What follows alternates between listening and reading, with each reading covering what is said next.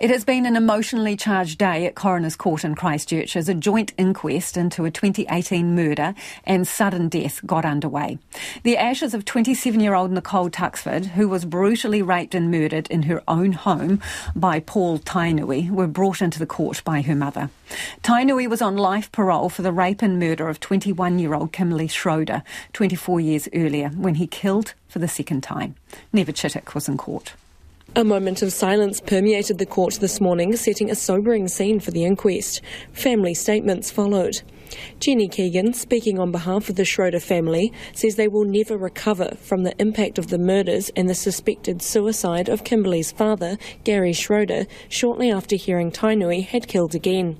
The parole board hearings were a particular source of pain for the family. Every year from 2007 till 2010, we had to come up against the New Zealand Parole Board to fight to prevent Wilson's release.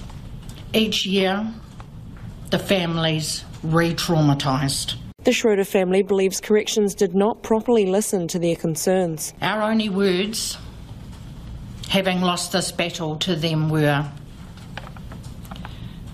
if you release him, he will do this again. Sherry Gillette, Nicole Tuxford's mother, brought her daughter's ashes to court and sat them beside her as she spoke.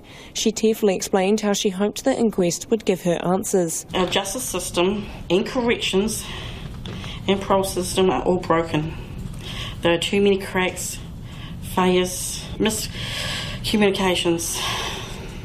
Nicole's death and Gary's was prevented so many unanswered questions remain. But Stephen Tuxford, Miss Tuxford's father, says it would not help him. I can tell you now, the outcome of this proceedings will not give me closure, nor justice for my family, as it will never return Nicole back to us. The only positive thing that could happen from this event is that this doesn't happen to another family, and this type of horrendous crime does not repeat itself. The inquest will cover Paul Tainui's release and post-release management, among other topics. It is expected to run for two weeks.